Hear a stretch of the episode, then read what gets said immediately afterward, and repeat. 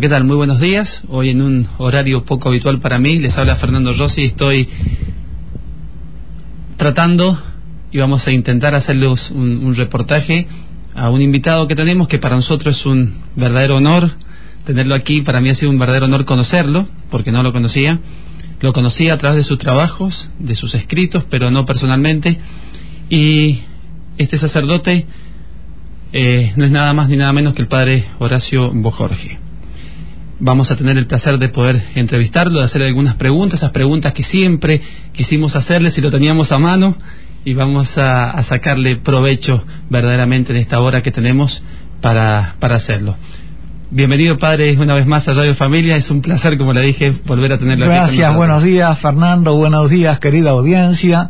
Contento de estar aquí con ustedes. Sé que aparece a menudo mi voz por las radios, por la Radio Familia. Y muchos de ustedes ya me conocen, conocen la predicación, ¿verdad? El sermón de la montaña, la bienaventuranza, que es lo más importante que el Señor me da para predicar. Seguro que sí. Y para nosotros es, como le digo, es un placer tenerlo aquí porque eh, nosotros hemos leído algunos de sus libros, y, pero siempre tenemos esas preguntas que nos gustaría hacerle y, siempre nos, hemos planteado, si tuviéramos al padre Jorge aquí, ¿qué le preguntaríamos? Bueno, de eso más o menos se trata la entrevista de hoy y que apunta especialmente a este tema que usted está encarando a través de estas conferencias, de este retiro que está predicando, acerca del noviazgo, de la familia, que es un tema que muchas veces se aborda eh, en la radio y en nuestros programas. Bueno, Fernando, que el Padre nos ilumine, a ti para pensar bien las preguntas y a mí que me dé también las respuestas exactas, ¿eh? ah, para la luz de, de, nuestros oyentes, ¿no es cierto? Que podamos ser portavoces de la sabiduría de la Iglesia, ¿sí? Yo creo que sí. Vamos a, a comenzar. Alejandro Terán, nuestro compañero y operador, está también eh, presente, quiere intervenir con algunas preguntas y un eh, saludo especialmente para usted. Buen día Alejandro, buen día. buen día padre. No, eh, no, no es que quisiera intervenir, lo que sí quiero eh, participarle que estos retiros que estamos eh, transmitiendo todos los días desde San Juan Marón realmente eh, tienen una repercusión eh, muy importante en nuestra audiencia, ¿no? Y entonces, bueno, le quisiera eh, decir a esa audiencia que ahora tiene la oportunidad de llamarnos y dejarnos las preguntas. Eh, acá tenemos a, su amigo, ¿no es cierto?, que nos va a atender el teléfono y nos puede anotar las preguntas que la gente quisiere eh, hacerle o de alguna manera que usted dentro de las posibilidades le contestara, ¿no es cierto? Bueno, muy bien Alejandro. Eh, nuestras vías de comunicación 421-3992, 426-1857. Bueno, y continuamos y vamos a empezar, padre, una vez, estamos ansiosos con todo esto. Y anoche me preguntaba cómo encarar esta entrevista y cómo empezar, cuál es el tema, ¿no? Y yo creo que es un tema muy amplio, el tema del matrimonio, el tema de la familia, el tema del noviazgo, pero empezando por el noviazgo. ¿Usted cree que, y nosotros creemos que es así, que un buen noviazgo evidentemente es la preparación para un buen matrimonio. Para un matrimonio, sí, porque es el, el, comienzo de la amistad matrimonial. Tiene que ser como la roca, el fundamento donde se base después la amistad matrimonial que se va a ir desarrollando a lo largo de toda la vida matrimonial. Fernando, si, si, nos, si nos preguntamos por dónde empezamos, tendríamos que empezar por el principio, como dice nuestro Señor Jesucristo. Y en el principio hay un designio de Dios para que Adán y Eva sean felices, es decir, Dios nuestro Señor la crea a Eva para, porque no era bueno para Adán estar solo. Así que por ahí e, es, digamos, como la culminación de la obra de Dios. La relación entre estas dos personas que Él creó. El designio de Dios es que fueran felices y que Eva fuera el complemento espiritual de Adán. Adán vivía entre los animales y estaba más o menos, este, él no, parece que no sentía la necesidad de, de algo más. Pero Dios dice, no le conviene a Adán estar solo.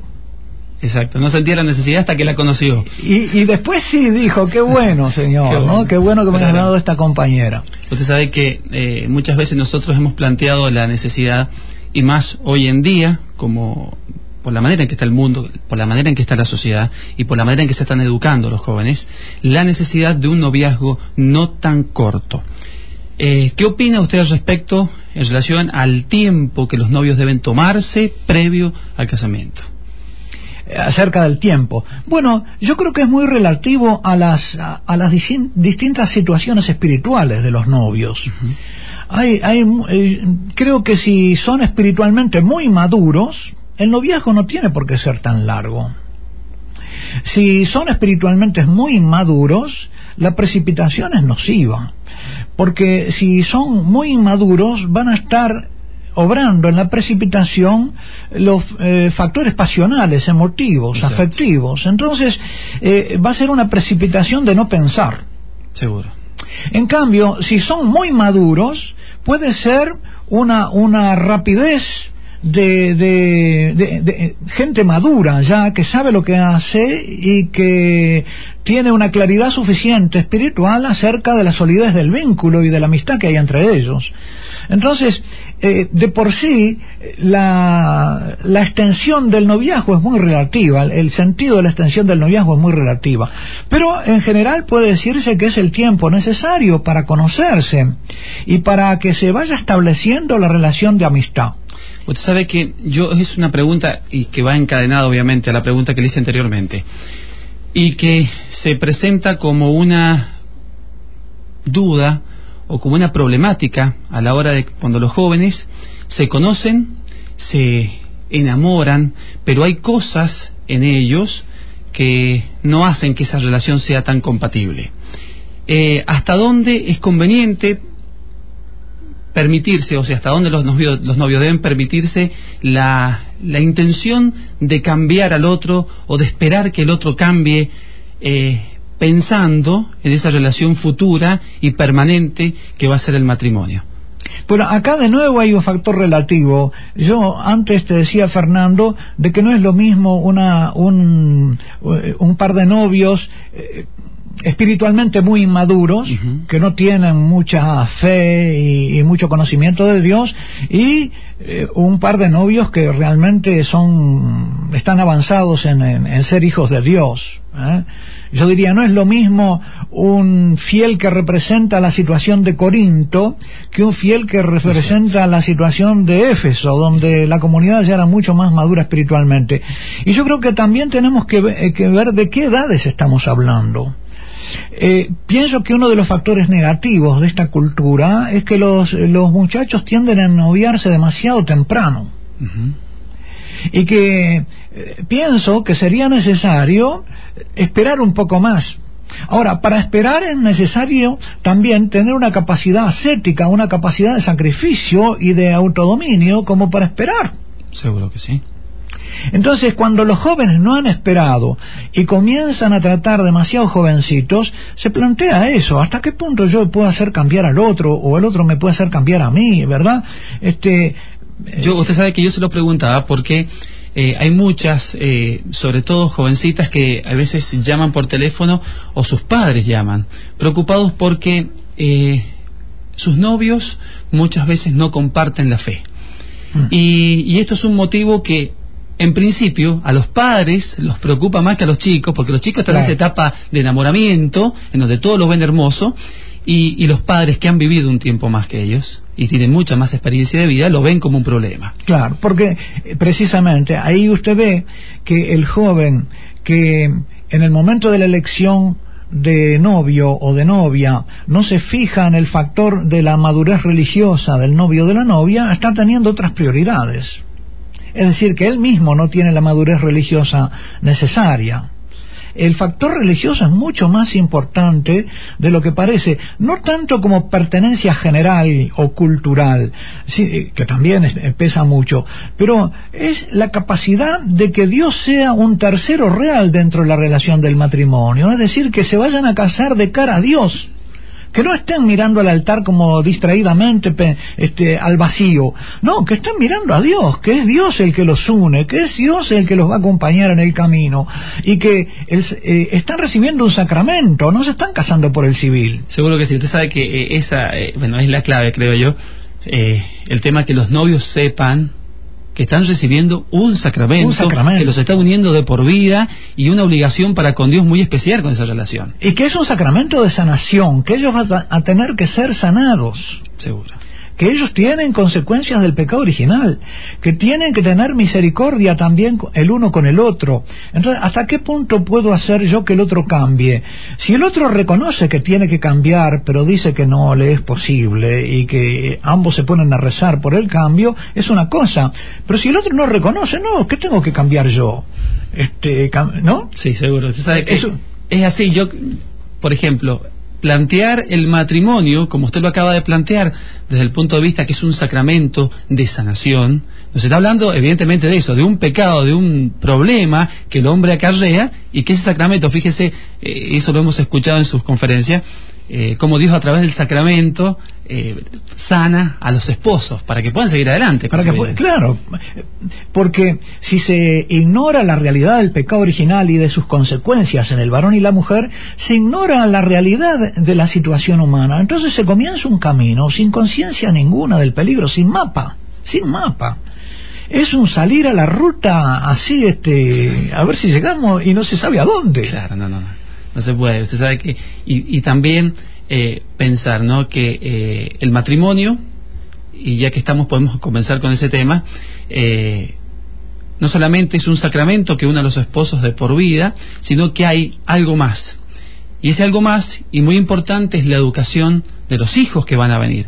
Entonces, qué importante es que los esposos ¿no? estén verdaderamente unidos a través del sacramento y también eh, que hayan tenido un noviazgo interesante a ese nivel como para poder enfrentar la educación de los chicos. Y sí, Fernando, si, si ellos no conocen en sí mismos las consecuencias del pecado original, si el varón no se da cuenta de cuál es eh, la consecuencia del pecado original en él, si ella no tiene conciencia también de cuál es eh, la consecuencia del pecado original en ella, y mutuamente cada uno no se hace cargo de las consecuencias del pecado original en el otro para tener misericordia e inteligencia en la aplicación de los remedios del uno al otro, porque cada uno es médico para el otro en el matrimonio como sacramento de sanación, después tampoco eh, pueden, cuando llegan los hijos, el varoncito y a la nenita, ¿cómo los van a educar? Los van a educar de acuerdo a lo que ellos han reconocido como la herida del pecado original en la naturaleza humana. Si, si la esposa no tiene conciencia de cuál es la herida en el esposo, tampoco va a tener conciencia de cuál es la herida en sus hijos varones. Y entonces los va, eh, no los va a saber educar para, para que cuando ellos maduren y sean mayores, sepan dominar sus impulsos, por ejemplo. Seguro que sí. Y fíjense que muchas veces la madre, que uno cree que no va a tener la suficiente experiencia de vida como para poder educar a un hijo varón, el sacramento del matrimonio le permite conocer muy especialmente al hombre, Ah. porque a ese hombre lo ha tenido que sanar en Que- cierta medida. Exactamente. Y entonces ella va a educar a su niño para que se sacrifique por amor. Al varón hay que educarlo para el sacrificio por amor. Uno oye la palabra sacrificio y se asusta, pero no hay que distraerse de la palabra amor, que es la felicidad. Pero la felicidad se logra mediante un sacrificio. Cuando usted va a comprar algo, compra el objeto mediante el sacrificio del dinero. Pero usted no mira el sacrificio del dinero, mira lo que compró. ¿No es cierto? Bueno, de esa manera también usted tiene que comprar el amor y la felicidad del amor a costa de un pequeño sacrificio. Y el varón, especialmente, tiene que sacrificarse por amor. Lo dice Pablo en la carta a los Efesios, que el varón tiene que morir por la esposa como Cristo por la iglesia. Y ese Cristo por la iglesia es el modelo. ¿Cómo amó Cristo a la iglesia que murió por ella? cuán grande es el amor. La magnitud del sacrificio nos da la medida del amor, que es mucho más grande que ese sacrificio. Valía la pena morir en la cruz para salvar a la esposa. Yo lo creo. Y, y, mire, haciendo referencia a eso, muy especialmente, usted que ha dado tantas conferencias, tantas charlas, que tiene tanto contacto con los jóvenes y con sus padres, ¿cómo ve usted a la juventud hoy por hoy frente a la posibilidad del sacrificio, de este sacrificio que estamos hablando, para poder perfeccionar y santificar la relación?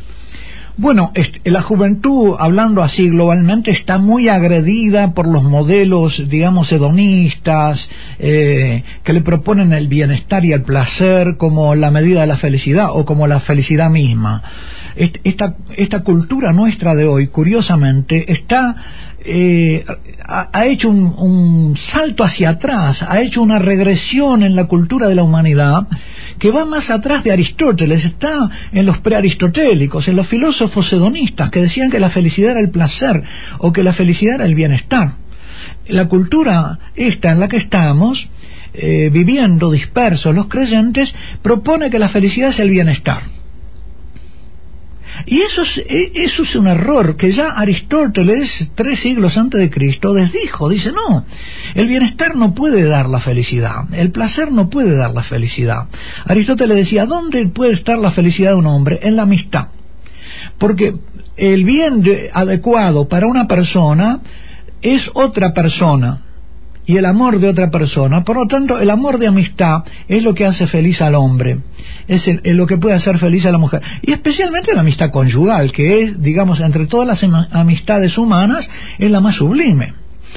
Y, mm, haciendo referencia a lo que usted eh, nos decía, como después de tantísimos años, ¿no? Vuelve, siglos. y siglos, vuelve a imponerse otra vez una filosofía que está marcando la tendencia del mundo porque hay un rechazo, hay un rechazo directo y claro de la visión cristiana.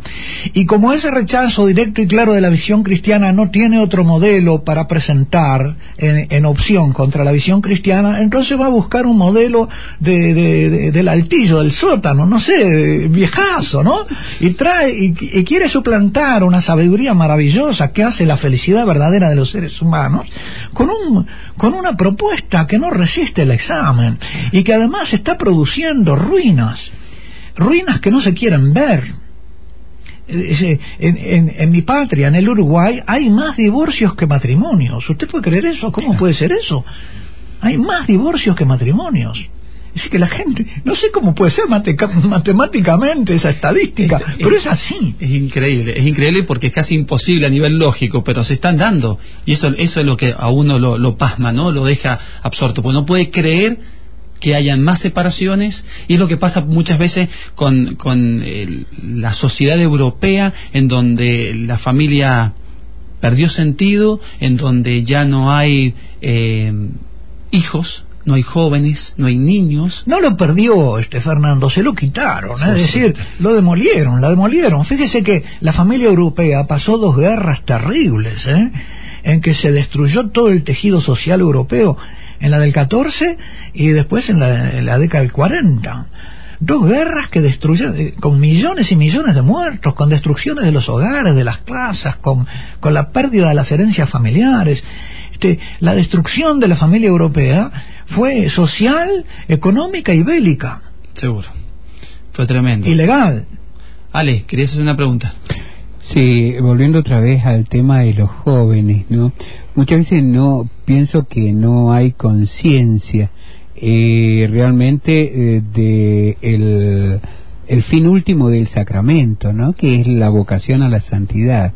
¿No es cierto? Cuando uno le habla a los muchachos y le dice, mira, esto es realmente lo, para lo que te está llamando el Señor a la santidad, y no por otro estado, sino por este.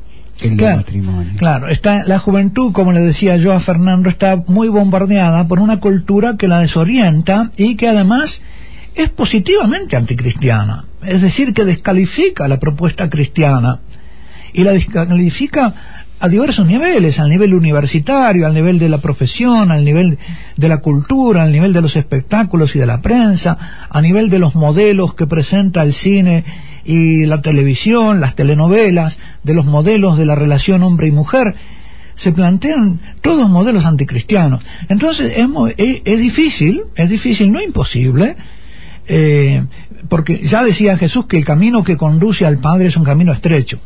¿eh? Pero es posible presentarle a los jóvenes eh, nuestra propuesta como una propuesta válida. Pero nosotros tenemos que estar convencidos en primer lugar para proponerla así, porque la gente no espera de Dios la felicidad, no espera del amor de Dios la felicidad. Por eso es más urgente que nunca avisarle y decirle a la gente que la única propuesta válida de felicidad está en el camino del amor a Dios, en el camino del amor eh, filial al Padre. Por eso yo le decía a Alejandro, le decía a Fernando también, fuera de micrófonos, que lo más importante que el Señor me da a predicar, aún antes de este tema, es el tema de la filialidad, del vivir como hijos y que el contexto religioso donde se pueden plantear exactamente los problemas del matrimonio, del noviazgo y de la educación de los hijos es en ese contexto eh, religioso, en ese marco de la relación filial paterna. Ahí se puede entender lo que es el proyecto del padre acerca del matrimonio de sus hijos, de la unión feliz de sus hijos. Pues que justamente escuchándolo se me, se me vino a la mente una pregunta obligada. Eh, cuál debe ser el compromiso y de qué manera, desde su visión, los padres tenemos que educar a nuestros hijos para soportar hoy y seguramente mañana, que probablemente se ponga peor, eh, las acechanzas del mundo contra, o la persecución del mundo contra la fe, para, contra nuestra fe específicamente, que está muy, pero muy atacada. Bueno, yo creo que hay como dos niveles en, la formación, ¿no? Está el nivel más profundo, que es precisamente su relación religiosa con el padre, que el varoncito, que la niña, desde el comienzo se les enseñe a, a vivir su bautismo, que son bautizados, que son hijos de Dios, eso tiene que estar en primer plano de su conciencia infantil ya, y que ese amor, enseñarles a amar al Padre, amar a Jesucristo, el amor de Dios, eh, que es la caridad, es la reina de todas las virtudes y es la que organiza el, edificio de las virtudes en el corazón del niño, enseñarles a amar a Dios y después al niño enseñarle a sacrificarse por amor al padre, a sus hermanos, a su padre, a su mamá, y a la niña a renunciar a sus caprichos por amor. Así que en el varoncito tiene que estar la capacidad de sacrificio física, ¿verdad? Más, más, más, este, y, en la niña la capacidad de sacrificio de la voluntad, del capricho. ¿Eh? Entonces se va formando así un varón que cuando llega a la edad de la lujuria y de las pasiones es capaz de renunciar a su pasión por amor, y en la niña una, una chica que es capaz de renunciar a sus caprichos por los que ama. Y usted fíjese cómo se nota eh, la marca del pecado original, inclusive cuando son muy chiquitos. O sea, cómo desde niño ya uno ve cómo se orienta la tendencia en los caprichos, en la pasión y todo. Del varón y de la niña. Seguro, seguro. Y yo veo que desgraciadamente en esta, en esta cultura anticristiana precisamente se hace el dogma de la permisividad. Es decir, no, no se tiene en cuenta que el ser humano es un ser humano es, un ser que es el único ser capaz de sacrificar. Sacrificar, digamos, sacrificarse a sí mismo o sacrificar un capricho y la voluntad por amor. Porque es el único ser capaz de amar. Y el amor se manifiesta precisamente en, la capacidad de sacrificio. Yo diría que eh, brilla el amor en el sacrificio. Eh, es la gloria del amor el sacrificio. Seguro. No es eh, malo, al contrario, es glorioso. es la gloria, justamente, esa es la palabra. Perdón, padre, eh, nos acaba de llamar una señora, ¿no? Y justamente con respecto a esto y a la predicación suya de anoche, ¿no? Nos comentaba eh, Osvaldo, ha anotado la pregunta, ¿no? ¿Cómo, cómo hacer para, eh, qué contestarle a la niña, ¿no? Cuando le piden la prueba de amor. ah, bueno, hemos tratado de... sí, la prueba de amor la tiene que dar él. Y justamente era eso. Y consiste en morir a su pasión. Porque el apresuramiento, ¿en qué consiste el apresuramiento? El apresuramiento no lo marca el amor que él tiene hacia ella, lo marca la pasión de él hacia ella. Eso es lo que le pone la prisa y lo que le hace la exigencia, la prueba de amor. La tiene que dar él muriendo a su pasión y esperando. Esa es la prueba de amor. Y si no, no ama. Si no está apasionado, que no confunda su pasión con el amor. Y que por lo tanto vaya renunciando a su pasión, porque eso es lo que tiene que aprender desde el noviazgo. Porque eso también lo va a tener que aprender en el matrimonio no, no es solo en el noviazgo, no es solo que, bueno, ahora me casé y entonces rienda libre a mi pasión. No, nos dice el Papa en sus catequesis maravillosas sobre la redención del corazón, sobre la catequesis sobre la pureza cristiana, eh, que el esposo puede pecar de lujuria con la esposa. Mire lo que dice, el adulterio en el corazón, no en el cuerpo, ¿no? En el corazón se comete no solo porque el hombre mira así a la mujer, deseándola, que no es su esposa, sino precisamente porque mira así a una mujer. Incluso si mirase de ese modo a su propia esposa, cometería el mismo adulterio en el corazón. Y repite un poco más adelante, este adulterio en el corazón puede cometerlo incluso el hombre con su propia esposa si la trata solamente como objeto de satisfacción de su instinto. Entonces, ¿en qué quedamos? La prueba de amor, ¿quién la tiene que dar? La tiene que dar el valor ya desde novio porque la va a tener que seguir dando de esposo. Después de casado la va a tener que seguir dando. Este, no es este tarjeta libre, ¿no? Usted fíjese que muchas veces piensan que el, matrimonio es la solución a esa problemática de los instintos. De la pasión, de los instintos, claro. Ahora que me casé, eh, este, tengo rienda libre a los instintos. Y no es así. Eso es un grave error. Es un grave error.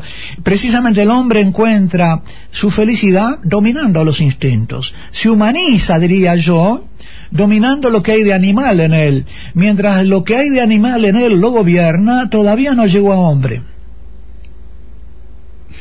Qué interesante. Claro que es así, seguro, seguro. Y fíjese que esto, eh, espero que, no sé quién fue que la persona que llamó. Es una señora que se llama Mabel. Mabel, haya tomado nota porque la respuesta fue magistral. Y fue la primer frase, padre. La respuesta de amor la tiene que dar él, la prueba de amor la tiene que dar él.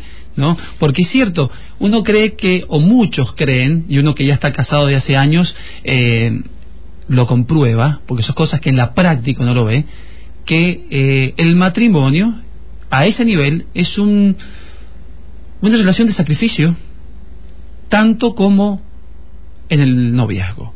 ¿Por qué? Porque eh, la sexualidad, bien entendida, eh, evidentemente requiere la continencia durante mucho tiempo y, y que muchas veces pasa por ahí, porque justamente alimentando ese deseo durante el matrimonio uno puede transformarse en una persona lujuriosa, inclusive dentro del matrimonio y amparado por el sacramento. Exactamente. Fíjese, Fernando, ahora que usted me dice eso de la necesidad de la continencia en el matrimonio, por ejemplo, en la religión judía, los judíos piadosos no pueden tener eh, relación matrimonial mientras la esposa, eh, desde el primer momento de la menstruación de la esposa hasta siete días después de cesada. Es decir, que son unos cuantos días en los cuales se le impone al varón una disciplina de su pasión y no pueden tomar porque en ese momento la esposa no le pertenece, es de Dios se está cumpliendo en ella un misterio. Y es Dios el que se la concede los días libres. Pero la esposa no le pertenece. Esta es en la fe judía la, visión. Y hay, por lo tanto, allí una castidad periódica necesaria y muy importante para la felicidad matrimonial. Y es importante porque eh, muchos se casan y los jóvenes que están en esta etapa del noviazgo y que están soportando muchas veces heroicamente no eh, el mantenerse castos eh, pensando que en el matrimonio va a ser una vida totalmente distinta. Evidentemente no es la misma que en el noviazgo pero eh, cuando uno comprende la misión que tienen los esposos, la satisfacción puramente sexual pasa a un segundo plano y todo pasa a glorificar a Dios. O sea, es, una visión completamente distinta. Exactamente. Y además, este Fernando, lo que comienza con el matrimonio no es este la vía libre a la pasión, no, comienza el proceso de sanación. Exacto. A partir del, del, del, de, la, de las bodas comienza el proceso de sanación que va a durar, según las parejas, mucho tiempo, poco tiempo, pero comienza un proceso de sanación. Por lo tanto, no es que desde el comienzo del matrimonio todo está perfecto y este y basta seguir los instintos para que todo se realice. No, ahí comienza precisamente la sanación de la instintividad en el varón y la sanación de la posesividad en la mujer. Exacto. Claro, que son las marcas que tienen por el pecado original y, por lo tanto tienen que empezar juntos a un camino en el que tienen que ayudarse con misericordia al uno al otro soportarse también, eh, superar las frustraciones que van a pasar, eh, superar vergüenza, superar este ¿no es cierto? Una cantidad de cosas. Y por eso es necesario que estén unidos por una amistad sólida. Fundamentalmente. Entonces, el noviazgo es para formar esa amistad sólida que después va a aguantar todos los cimbronazos del encuentro de las pasiones. Y usted fíjese lo que yo le decía, o lo que comentamos al principio, ¿no? Eh, un poco el, comienzo del matrimonio y cómo eh, uno puede verlo personalmente y en los demás, eh, la convulsión que hay al principio del matrimonio cuando los esposos se encuentran con toda la problemática y la diferencia que hay en un matrimonio de años que ya ha resuelto todo eso de la mejor manera. Exactamente. Y esa, esa solución de, de la comienza con el matrimonio. Es decir, que el matrimonio, el, momento de la boda es el comienzo de un camino. Y es el comienzo de un camino de sanación, de sanación recíproca, que exige de cada uno hacia el otro mucha misericordia, mucha comprensión, mucha paciencia y, y de los dos también. Eh, el ayudarse mutuamente para iniciar el camino. Mire, padre, yo desde que comencé la entrevista no le he hecho absolutamente ninguna de las preguntas que tenía pensada porque esta charla está fantástica, me encanta que sea así. Y, volviendo. La dirige el padre, Fernando, se la encomendamos a él. Qué interesante. Y, usted sabe que eh, hablando de esta experiencia de vida que van pasando los esposos a lo largo de la, de la vida matrimonial, es lo que en cierta medida le da autoridad para después poder educar a los hijos. exactamente.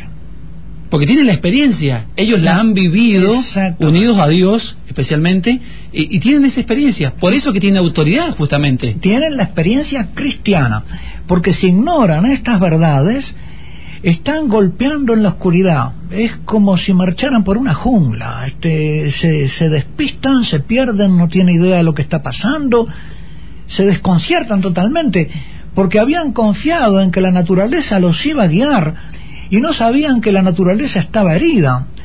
Confiaron en una brújula que, había que corregir, porque no marcaba el norte.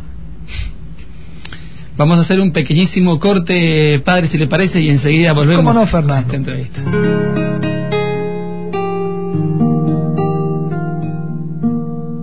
En cuanto a mí solo me gloriaré en mi flaqueza.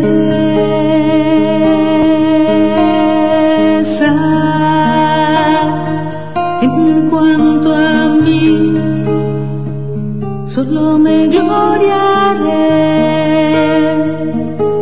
en mi flaqueza.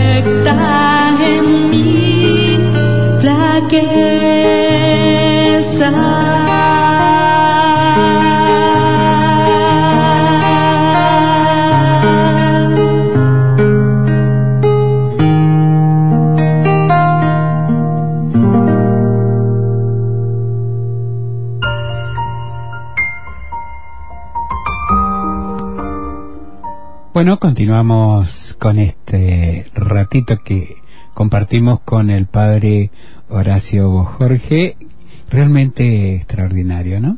Usted, ah, bueno, están entrando muchas llamadas, Osvaldo, lo, estamos utilizando como telefonista, ¿no? Eh, realmente eh, es una eh, para nosotros ¿no? es un honor tenerlo y realmente es inmensa la riqueza de la presencia del Padre acá en nuestros estudios. 421-3992, 426-1857 son nuestras vías de comunicación.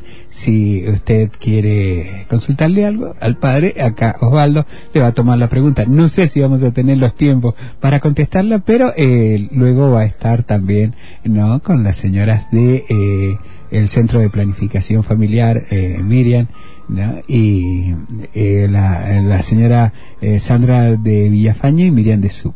Siempre me, les confundo el nombre. bueno, padre, hay una cosa que se me ocurre, porque es mm, como catequista de los cursillos prematrimoniales, nosotros recalcamos mucho en los muchachos, ¿no? No confundir eh, el tema de la sexualidad porque mucha gente piensa que dentro del matrimonio, dentro del matrimonio, ¿no? El, sexo sigue siendo un tabú y una, una problemática sin pensar que es en el momento donde Dios se manifiesta en plenitud, ¿no? Porque pone el alma del hijo. ¿no es cierto? Ahí, a ese niño que va a ser persona, Dios se presenta y en esa unión, ¿no? De el esperma con el óvulo, Dios pone el alma para que exista un ser humano. Y realmente pienso que eh, eso debe ser eh, una de las, eh, de las formas de tomar conciencia, ¿no? De, de, los novios, de la presencia de Dios en su vida, de los esposos, de los esposos, no de los novios, de los esposos. ¿Y cuál es la pregunta, este Alejandro? realmente si se, se, se, da una catequesis o se da no el conocimiento para que se tenga conciencia de eso en los muchachos. Sí. Eh, en el contexto entonces de, la revelación de nuestro Señor Jesucristo del hombre como hijo del Padre Celestial que vive para la gloria del Padre, yo creo que también la, la unión de los esposos con ese fruto que es el Hijo apunta a darle un adorador más al Padre.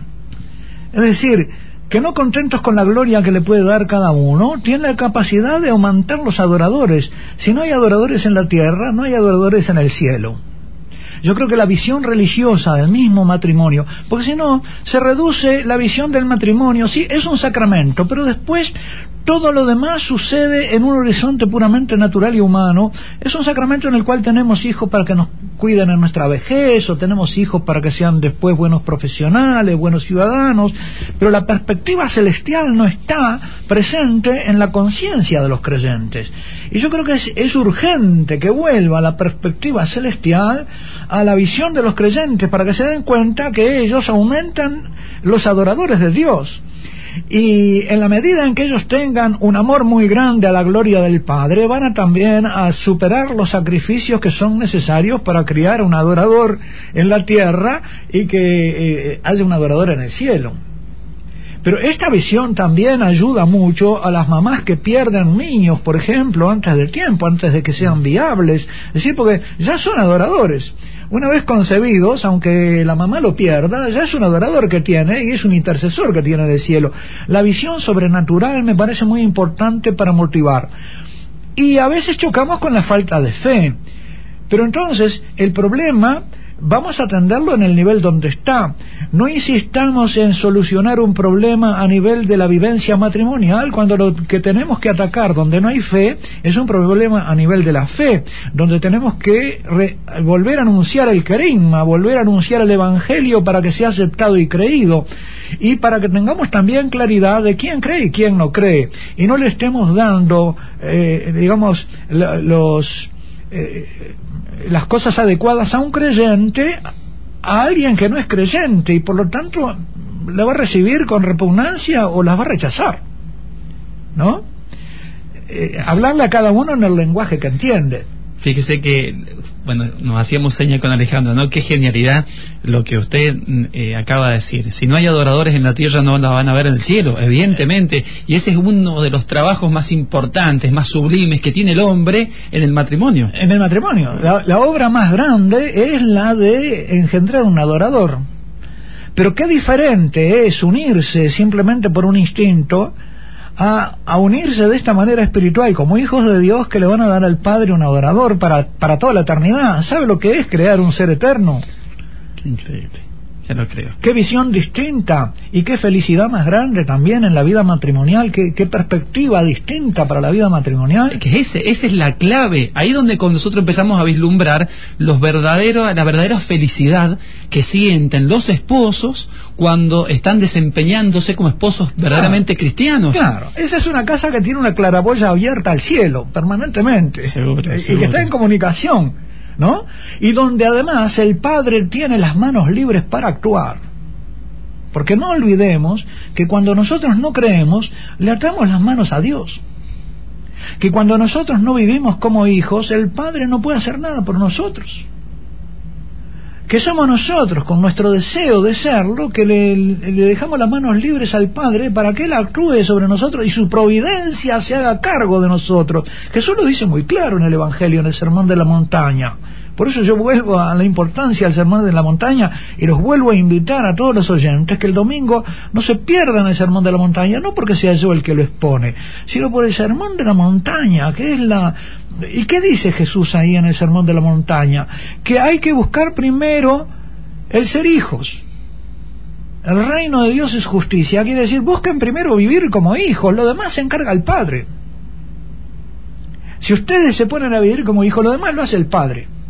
Y qué tremenda diferencia y cómo se nota, y eso es lo que uno puede eh, experimentar a diario, cómo se nota cuando el matrimonio y cuando los hijos son verdaderamente adoradores del Padre, como usted lo ha dicho, eh, porque su forma de proceder es totalmente contraria a la del mundo.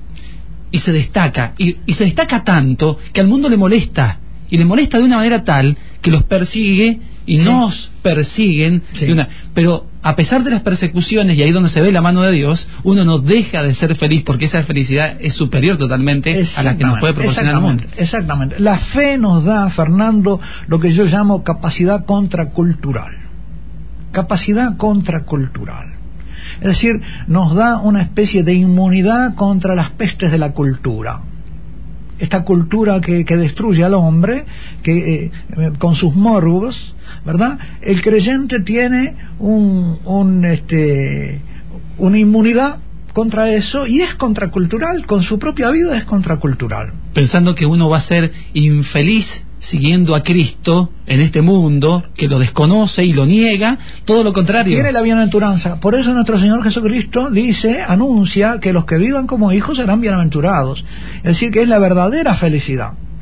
Es una verdadera felicidad que va con sacrificio, pero de nuevo nos encontramos el sacrificio como la, el, el brillo del amor. Qué interesante, Ale, perdóname. Sí. ¿no? El sacrificio, el brillo del amor. Y es verdaderamente así, es una síntesis tan perfecta ¿no? y tan interesante de lo que nosotros los católicos y nuestros hijos principalmente, que son nuestra principal preocupación, van a vivir y sabemos positivamente que a partir de esto no lo vamos a dejar solos en un mundo que está totalmente en contra de estos principios, sino que todo lo contrario, van a estar acompañados por su Padre, por su verdadero Padre, ¿sí? El Padre Celestial, El Padre que los Celestial, tiene, ¿no? claro, que los tiene y los claro, protege. Claro. Y es muy sencillo, lo que hay que hacer es, es darle a conocer a los hijos al Padre. Eh, Si, los papás están en comunicación con el Padre y quieren vivir como hijos y tienen lo más importante es vivir como hijos, eso se lo transmiten a los hijos. Ahora, si lo más importante para los papás de hecho es la profesión, que desgraciadamente en muchos hogares católicos, el horizonte de los hogares católicos es la profesión, y, y lo que le transmiten a los hijos es que lo más importante es la profesión, entonces ahí está- hay una debilidad terrible de la fe. Y fíjense cómo se está perdiendo eh, la participación. Con dolor lo digo, porque en muchos casos no, no hay alternativa. eh, la participación permanente de la mujer en la educación de los hijos debido a esto, ¿no? A que tienen que salir a trabajar por necesidad o porque prefieren, optan, ¿no? Por la profesión antes que por esa eh, vocación tan especial y ese trabajo de la mamá. De ser mamá. De ser mamá. Eso es verdad. Y eh, es otro de los aspectos de la cultura que tendríamos que hablar largo, ¿no? Yo, yo he conocido casos en los cuales la mamá este, era la que sostenía el hogar, el papá se quedaba a cuidar las nenas y de repente le daba unos cascarazos porque... no tenía la gracia. no tiene la gracia la mamá. Sí. Y, este, y ella dejó de trabajar y él empezó a tener trabajo. Es decir, lo hicieron en fe. Y cuando uno obra en fe, el Padre se manifiesta. Seguro que sí, porque en este caso el trabajo, eh, la organización de la familia, son sumamente necesarias para la educación de los chicos. Y Dios lo sabe primero que todos nosotros. Él conoce la necesidad. El tema es poder confiar y poder esperar en Dios se animaron a tener otro varoncito y resulta que él cambió la computadora y el coche. Y después se, se, animaron a tener otro otro hijo más y tuvieron casa nueva. Y este cada vez que ellos daban un paso en, en fe el padre les mostraba que estaba ahí. No se deja ganar en generosidad sí que él estaba ahí. Qué interesante. La fe no es un negocio no no no, no. pero Está bien, pero son, son la, es, es, la consecuencia de ser hijo de Dios. Ellos corrían ¿eh? el riesgo y, y, y obraban por fe, se confiaban en Dios y tomaban todos los riesgos posibles. Y, y el Señor salía eh, a su encuentro, es eso. Son, son las añadiduras que Si vivís como hijo, el Señor no te abandona. Sí, justamente eh, ahí dijo la frase que quería yo enganchar, porque esto lo habíamos comentado hace un ratito fuera de micrófono, porque una de las problemáticas que tenemos nosotros, los catequistas, ¿no? La gente que estamos en la trinchera. Yo siempre digo, nosotros los catequistas somos los que estamos ahí en la trinchera, ¿no? Hay que ir con el eh, casco de la fe bien puesto. Sí, ¿no? Y también lo debe tener, por lógica, todos los párrocos, ¿no? Que, que están así, ahí, eh, con la gente. Una de las problemáticas que eh, actuales, ¿no? Es la de aquellas personas en las que eh, han, se han divorciado y vuelto a casar. Ese es el término que se utiliza normalmente, ¿no es cierto? Hay otros otros términos, pero que no son tan tan lindos. Eh, y usted justamente dijo esa, ¿no? Vivir como hijo en, en, en, esta en este en esta deseo de seguir participando en la iglesia no y bueno hay mucha gente que quiere mm, a pesar de esa situación eh, comulgar, confesar y recibir todos los sacramentos como si nada hubiera existido. Ah, claro, claro, sí, Alejandro, es lo que usted me planteaba hoy antes de del programa fuera de micrófono. ¿no fuera de micrófono, porque es una de las problemáticas y realidades que estamos viviendo ahora y a mí se me presenta todos los días, ¿no? A través de la Sí, sí, muchos no entienden por qué la iglesia le dice que no, que no deben comulgar en esa situación, porque ellos estuvieron casados por la iglesia y este, ahora están eh, divorciados y vueltos a casar, de repente con otra persona que está en las mismas condiciones con él o con una persona que está libre. Bueno, eh, nuestro Señor Jesucristo dice que al Padre no le gusta que un hombre se separe de su mujer, ¿verdad? ¿Por qué? Porque pone a esa mujer en peligro de adulterio y al Padre no le gusta el adulterio. Entonces, eh, tenemos que distinguir dos etapas en la vida de estas personas. El momento en que, ignorando al Padre e ignorando estas exigencias, en el tiempo de su ignorancia, ¿verdad? Dieron pasos en su vida de los cuales ahora son rehenes, no pueden dar marcha atrás, porque tendrían que deshacer su vida, sería algo imposible. Yo creo que el Padre tiene toda la misericordia con esta situación. Pero, ahora que están en el tiempo del conocimiento, y que tienen el deseo de ser hijos y vivir como, como Dios manda y como Dios quiere, bueno, Dios manda que no comulguen. Y ellos no pueden cambiar toda su vida y el Padre lo tiene en cuenta, pero sí pueden no comulgar como un gesto de obediencia al Padre Celestial y decirle, mira Padre, yo no puedo obedecerte en todo este, en, el 90% de mi vida no te puedo obedecer, pero en este 10% de no comulgar voy a hacer precisamente la, la manifestación, la profesión de mi obediencia. Entonces, el no comulgar es la profesión de la obediencia de aquellos que quieren ser hijos y obedientes, ¿verdad? Y no pueden obedecer en un montón de otras cosas. O que justamente yo escuchando a la Madre Angélica hace mucho tiempo en EWTN, hablando de esta situación, una persona lo llama, la llama por teléfono y le comenta esta misma situación que para a partir de cuando él se da cuenta y conoce, ya estaba metido hasta el cuello. Entonces, eh, ella justamente le comentaba y le decía, eh, empezá a dar respuestas a partir de ahora. A partir de ahora. Exacto. Y la respuesta a partir de ahora es, padre, a ti no te gusta mi situación y entonces yo eso lo reconozco, pero yo quiero ser hijo tuyo igual. Entonces voy a manifestar mi obediencia en aquello en que puedo. ¿Y en qué puedo? En no acumular. Eh, a veces pesa mucho en el ánimo de las personas el sentirse diferente de otros, pero esa es todavía, yo diría, una consideración algo inmadura. E, es, es, decir, es una especie de apetito de gloria social o de, o de buen nombre social, como diciendo, bueno, pero entonces yo estoy acá. Y sí, digo, hay, hay una manera de estar en la iglesia que es estar como pecador, ¿y quién no lo es? Este, hay una manera de estar allí en verdad, reconociendo que yo no, estoy haciendo plenamente lo que el Padre quiere, pero hay algo en lo cual yo hago lo que el Padre quiere, y el Padre no quiere que yo comulgue. Le obedezco en aquello en que puedo. El no comulgar es la manera de mostrarle la obediencia al Padre, de demostrar que uno quiere ser hijo y estar así, de esa manera, entre los hermanos que quieren cumplir Seguro, la voluntad de Dios. Seguro. Padre, se nos terminó el tiempo. Nosotros hemos transformado esta entrevista eh. en una charla de amigos y, y yo me alegro mucho de que haya Bueno, sido así. Ha sido bien. extraordinaria la participación de la gente. Eh, hay un- muchos llamados que Osvaldo los ha anotado. Y bueno, con muchas re- preguntas que no vamos a poder dar respuesta Bueno. por la falta de ¿Eh? Padre, ha sido, como le dije al principio de la entrevista, un honor y un orgullo tenerlo nuevamente aquí. Ha sido un placer para mí personalmente poder conocerlo y charlar de esto. Y, y yo sé que la audiencia, eh, como todas las veces en que usted ha participado de programas, eh, tiene que haberlo disfrutado y por sobre todas las cosas aprendido mucho en base a esa sabiduría que Dios le ha dado y que nosotros eh, le agradecemos a Dios y a usted por habernos... Le agradecemos al Padre, ¿eh? Nos encomendamos al principio y el Padre nos ayudó, ¿no es cierto? Bueno, y entonces Y- yo bendigo a toda la audiencia en nombre del. Padre, y del Hijo y del Espíritu Santo. Amén. Amén. Amén. Muchas gracias, Padre. Y realmente para nosotros ha sido, eh, siempre lo decimos, ¿no? Algo bastante gráfico. Un vasito de agua fresca en una larga tarde de verano. Gracias, Padre. Hasta luego.